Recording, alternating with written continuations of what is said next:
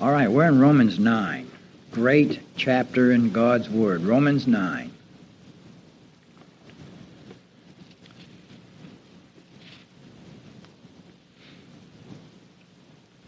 Verse 17 down through 18. 17 and 18. Well, let's read a little bit further uh, back to catch up on this a little bit because we're into a doctrine that the world knows nothing about. Even the religious world totally flees away from this. They don't want to mention it. They'll never read these scriptures. It's very important for you to learn this in God's Word. So let's start reading with um, verse 11. For the children, now this lady had twins, that's why for the children being not yet born, and neither having done any good or evil, that the purpose of God, according to election, might stand not of works, but of him that calleth. It was said unto her, it was said unto the mother, Rebekah, The elder shall serve the younger. This is before they were born.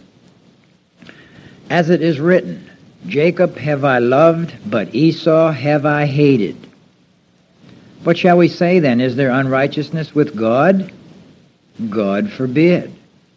For he saith to Moses, I will have mercy on whom I'll have mercy, and I will have compassion on whom I'll have compassion. So then it is not of him that willeth, nor of him that runneth, but of God that showeth mercy.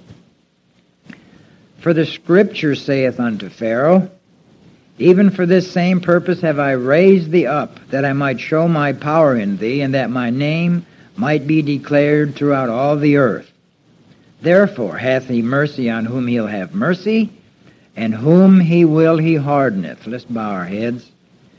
Father, open our hearts to understand spiritual things from thy word.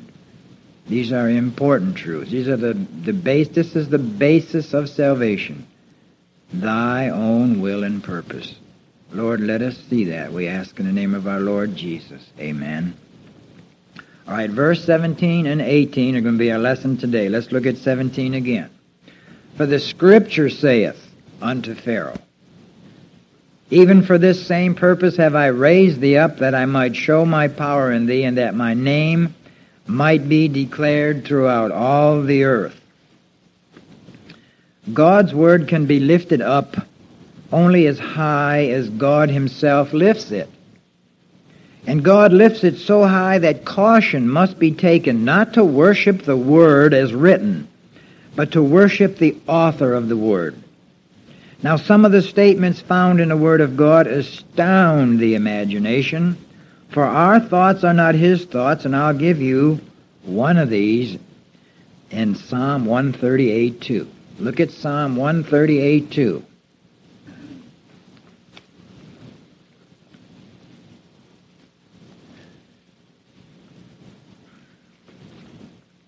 Here's what Psalm 138 2 says I will worship toward thy holy temple and praise thy name for thy loving kindness and for thy truth, for thou hast magnified thy word above all thy name. How can you explain this? Magnified above all thy name? Once the Lord gave his name to Moses. Look at Exodus 3:13 always wondering what to call God. Well, Moses wanted to know what he should tell the people when he went to them, and this is what the Lord said in Exodus 3:13. And Moses said unto God, Behold, when I come unto the children of Israel and say unto them, The God of your fathers hath sent me unto you, and they shall say unto me, What is his name? What shall I say unto them? And God said unto Moses, I am that I am. And he said, Thus shalt thou say unto the children of Israel, I am hath sent me unto you. I am. You know what that means? Ever present. The past is as now. The future as, is as clear as the past. And both just like right now. I am. A simple name for our complex God who created the heavens and the earth and fills them with his presence. Now heaven and earth is not big enough to even contain God. That's according to Solomon. Look at 2 Chronicles 6:18. 2 Chronicles 6:18 back there just before Psalms, not too far. 1st and 2nd Kings, 1st and 2nd Chronicles. 2nd Chronicles 6:18. Solomon speaking. But will God in very deed dwell with men on the earth? Behold, heaven and the heaven of heavens cannot contain thee. How much less this house which I have built? Now, another place that his name is given five times, and each successive time as noble and as divine as the others. That's in Isaiah 9 6. Take a look at that. The name of God. Isaiah 9 6.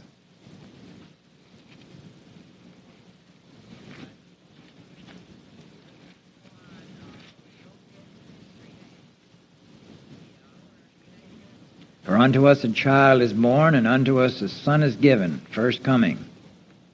And the government shall be upon his shoulder, and his name shall be called Wonderful, Counselor, the Mighty God, the Everlasting Father, the Prince of Peace. Do you get it? The Son born, a human being born, the Son given, I mean, the child born. This child in flesh and blood is the mighty God the everlasting Father, the Prince of Peace. And yet we read he has magnified his word above all his name. How great must that word be to be magnified above the mighty God and the everlasting Father? Has it ever dawned in upon you that you are not just reading the Bible, you are reading the Word of God? And that these words are spirit and they are life according to our Lord Jesus Christ in John 6:63. Turn over there quickly and read it for yourself. John 6:63.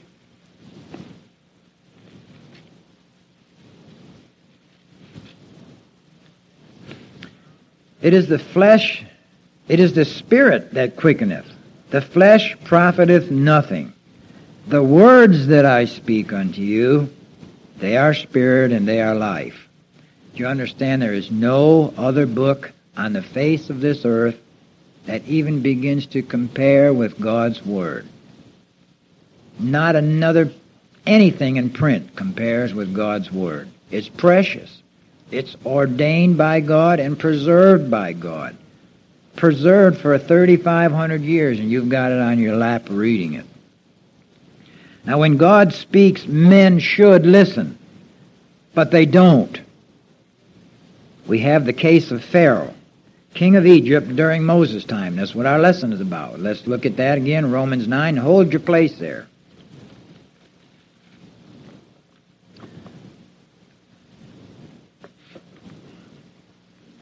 God told Moses to go speak to him.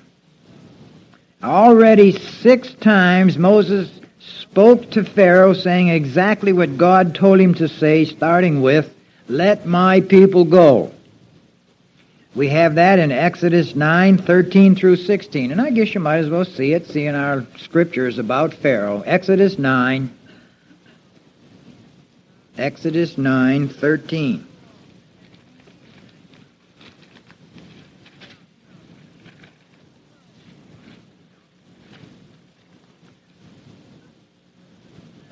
Okay.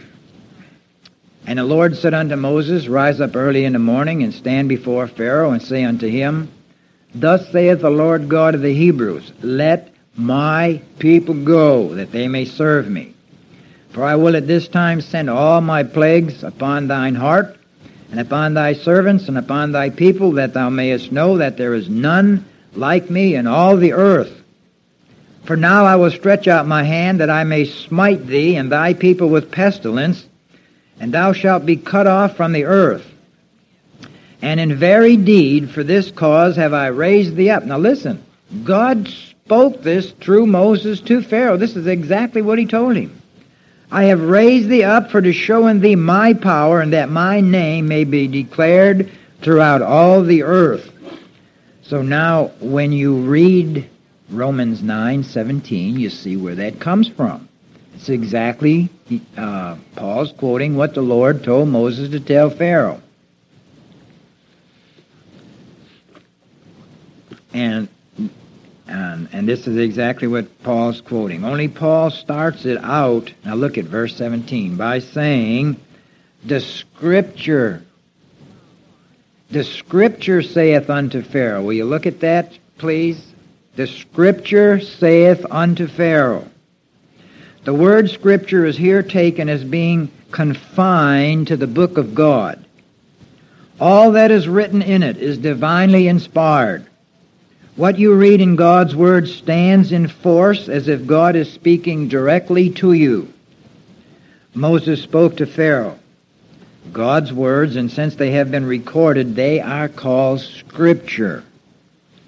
From the way Paul starts this verse, we're taught that whatever the Scriptures declare on any subject is to be considered as decisive on the point. It's the same in Galatians 3 verse 8 and 22. Turn to Galatians 3. Verse 8 and verse 22.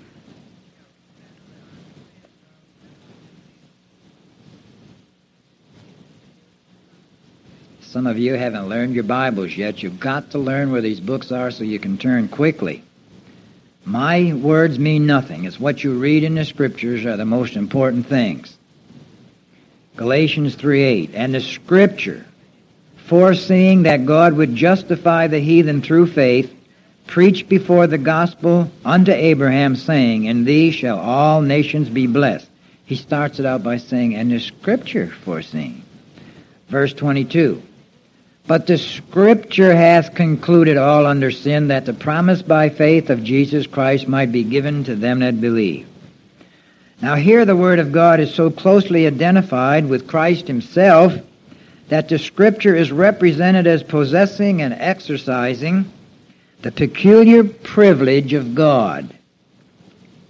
What is done by God and what belongs only to Him is ascribed to the Scriptures, proving that they contain the very words of God. Look at 2 Timothy 3.16. 2 Timothy 3.16.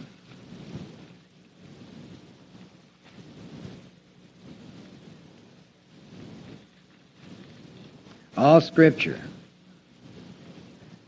is given by inspiration of God and is profitable for doctrine, for reproof, for correction, for instruction in righteousness. Sure, there are lots of folks who don't believe this. That doesn't make the word of none effect. It's true whether anyone believes it or not. God told Pharaoh, even for this same purpose have I raised thee up. That's our verse today. And follows it with the destination of Pharaoh to his destruction, that I might show my power in thee. For this very end, the birth, the life, and the seating of Pharaoh on the throne were all of divine appointment. Now, normally, humanly speaking, he came from a family of pharaohs and he was a relative and he was trained and brought up. But in the, in the overall picture from God's viewpoint that we have, God raised him up. He was raised up or made to stand as the king of Egypt in order that by his opposition from the perversity of his heart, in him God might show his own power and exalt his own name. And believe me, he has done that very thing. Even today, thousands of years later, the story of God delivering the Jews out of the land of Egypt is told in every little church in the land. Every Sunday school class tells the story of God parting the Red Sea and the Jews all walking through on dry land. And the Egyptian army following were all drowned when the Lord closed the water back up. Our God told Pharaoh, For this purpose have I raised thee up. This truth respecting Pharaoh is what the scriptures declare, and we ought never to pretend to go any further into the deep things of God, but how sub, but bow submissively to every divine statement in here. I know you can't understand. I can't either. We know that all sin will be found with men.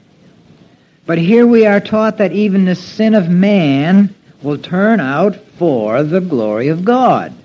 Look at Psalm 76:10. It's exactly what that says. Psalm 76:10.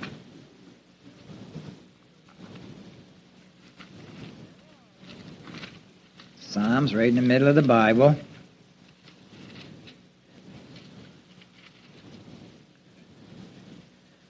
Surely the wrath of man shall praise thee, and the remainder of wrath shalt thou restrain. We are assured that the judge of all the earth will in all things act righteously, although we may not be able to co- comprehend his ways. Nor are we required to comprehend his ways. We are required to believe his word and the consistent, perfect character of God regardless of our worldly thoughts and ideas. His thoughts are not our thoughts, and His ways are not our ways. And we have that so clear in Isaiah 55, 8, and 9, but you don't have to turn there. We've read that over and over again. Isaiah 55 is a great chapter to read at any time. But it lets us know that our thinking is not along God's lines, and His isn't along ours. Now our next verse says, Therefore hath he mercy on whom he will have mercy, and whom he will he hardeneth. By giving Pharaoh as a prime example, Paul now draws a general conclusion drawn from the preceding three verses, namely that God was not unrighteous in loving Jacob and hating Esau. It shows the ground of God's dealing both with the elect and the reprobate. It concludes that his own sovereign pleasure is the rule both with respect to those whom he saves and those whom he rejects. He pardons one and hardens the other without a reference or cause to anything but his own sovereign will, and all of this in accordance with his infinite wisdom, holiness, and justice. Now look how our Lord says it in Matthew 11:26. Matthew 11:26. That's the verse or the section with the great promise in it. The great invitation where our Lord says, "Come unto me." When you say Matthew 11, there's your promise.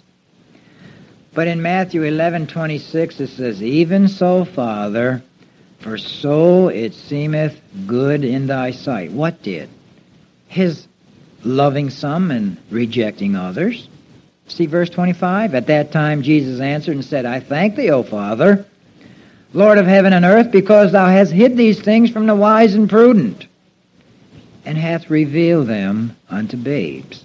Even so, Father, for so it seemeth good in thy sight.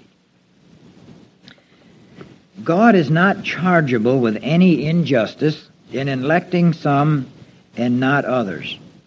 For this is an act of mere mercy and compassion, and that can be no violation of justice. The objects of mercy are persons who are miserable because they are guilty and therefore justly deserving punishment. And being guilty eliminates any right to mercy. A man can never have the right to mercy. And to talk of deserving mercy is a contradiction of words. Look it up. Psalm 86, 5. Psalm 86, 5.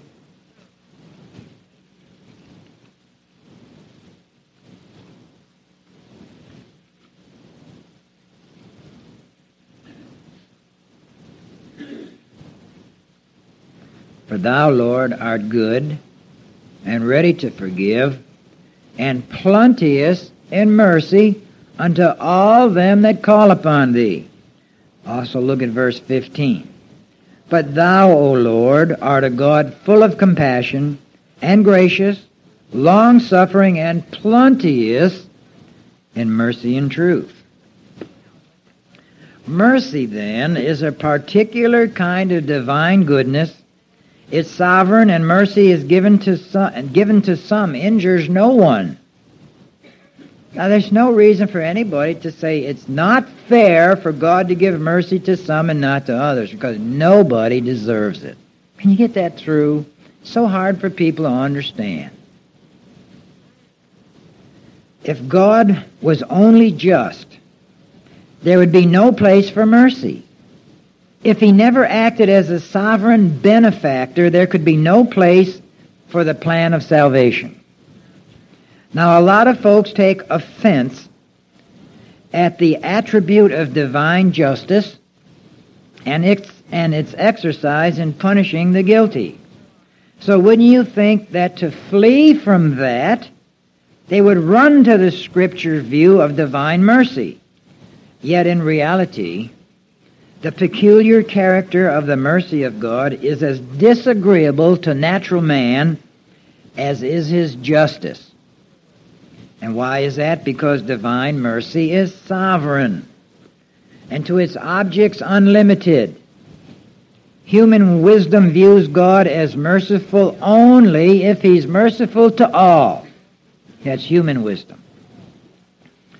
For persons not guilty of glaring sins, God's mercy is not only expected by the world, but even claimed and demanded just because a person doesn't murder somebody or steal or commit adultery, they think they have mercy coming to them.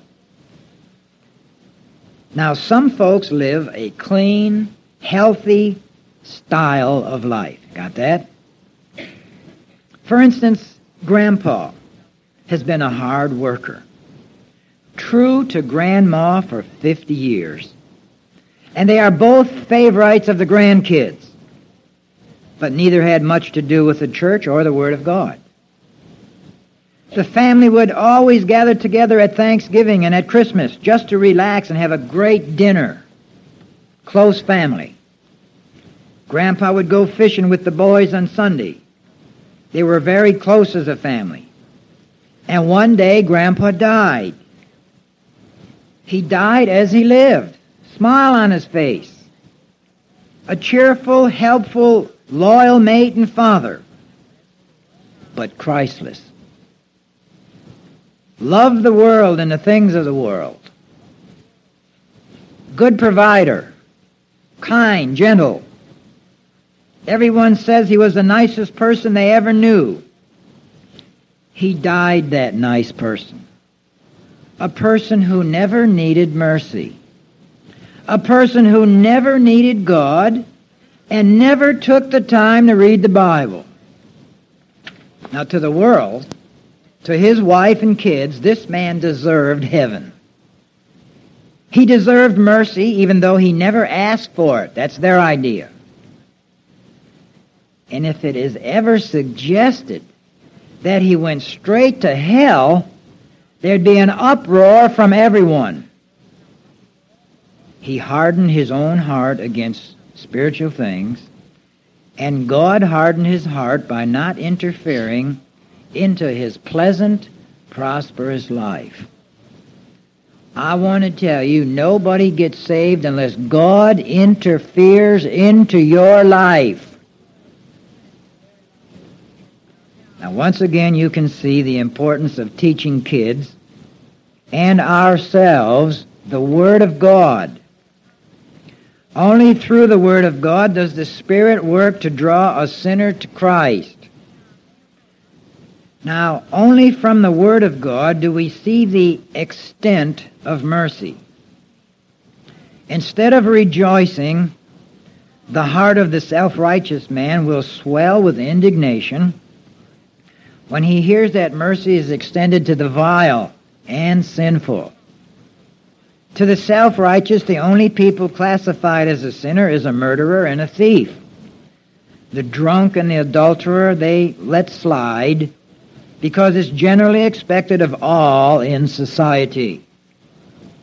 Our Lord came to save his people from their sins, not in them. Look at Matthew 121. Matthew 121.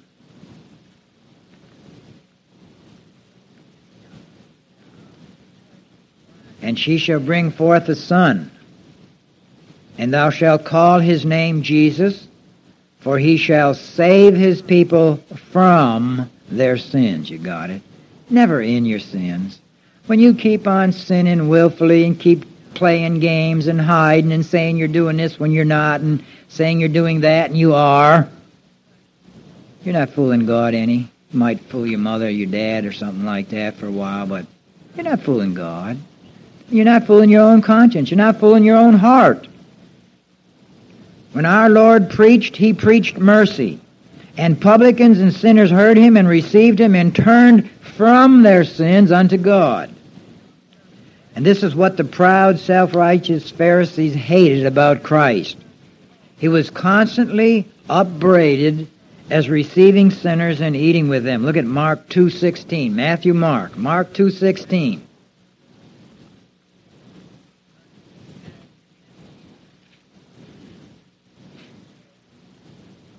And when the scribes and Pharisees saw him eat with publicans and sinners, they said unto his disciples, How is it that he eateth and drinketh with publicans and sinners?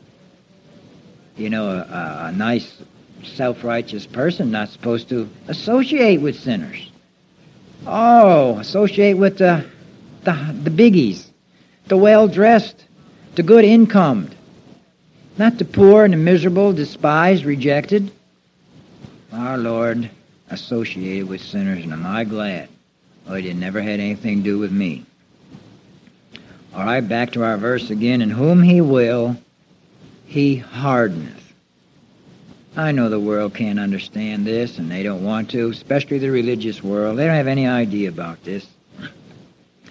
Wicked men are not restrained by the holy influences of grace. I want to tell you that. But by the different restraints under which they are placed by providence. One example would be a boy or a girl raised on a farm. They have to work both at home and at school. They don't get out much. In the world's eyes, they are clean cut and healthy. That's providence giving them a clean start.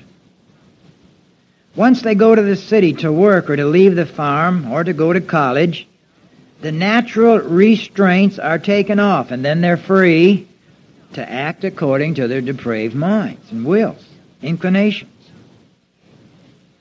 That's when the heart is hardened. Look at, look at Psalm 81.12. Psalm 81.12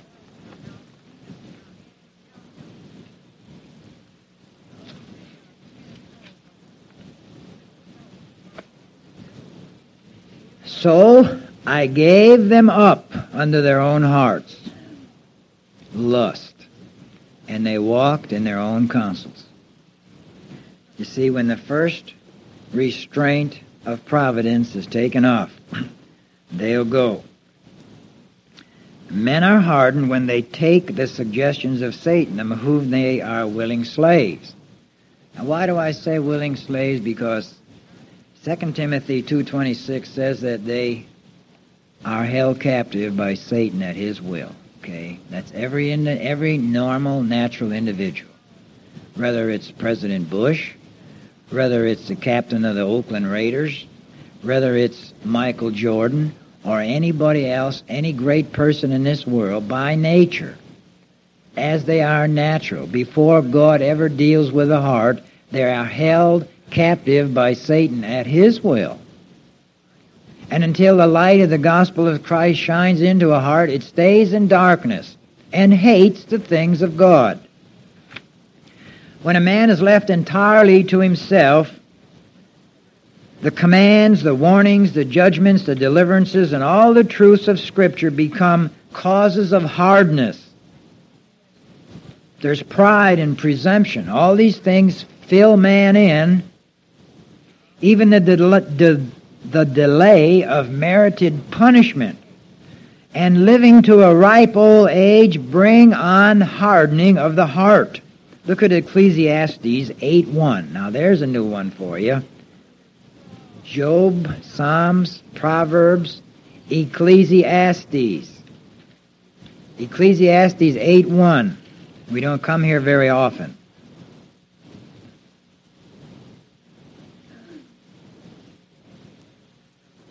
Who is a wise man, and who knoweth the interpretation of a thing? A man's wisdom maketh his face to shine, and the boldness of his face shall be changed. That's when he gets older, is what he's talking about. Now, in these ways, men's hearts are hardened through means that in themselves are supposed to bring the opposite effect. But make no mistake, by whatever means a heart is hardened, God is in control. I want you to see that now in 1 Peter 2 8. 1 Peter 2 8. I'm going to show you that God is in control of those hardened hearts. And a stone of stumbling and a rock of offense, even to them which stumble at the word, being disobedient. Now, it's talking about disobedient, unbelieving, stumbling people, and you'd think God would be disappointed because they did not come to Christ. But what's it say? Whereunto also they were appointed. Who appointed them? You and me? Uh-uh, no. Their mom and dad? Uh-uh. Mom and dad's got them going to heaven. God has appointed them to be stumbling at the rock of offense. Okay, stumbling at the word. Now, back in your Bible, just before Revelation, Jude 4. Jude 4. It only is one chapter, so it's the fourth, fourth verse in Jude. For there are certain men crept in unawares who were before of old ordained to this condemnation.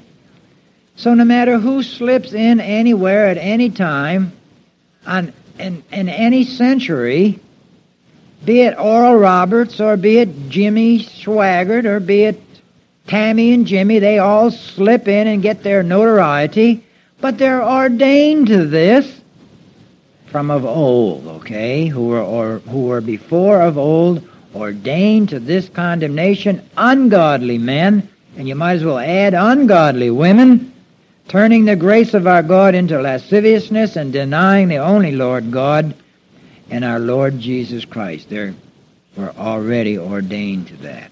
So I told you, God's in control.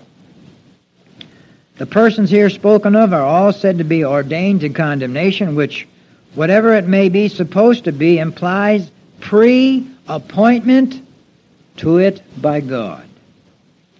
Look at Proverbs 16:4. Back to the middle of the Bible, Proverbs 16:4.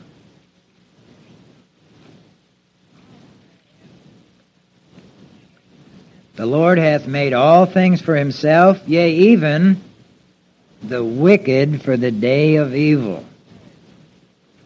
The existence of sin and the eternal punishment of it in wicked men was in the divine plan in the creation of the world.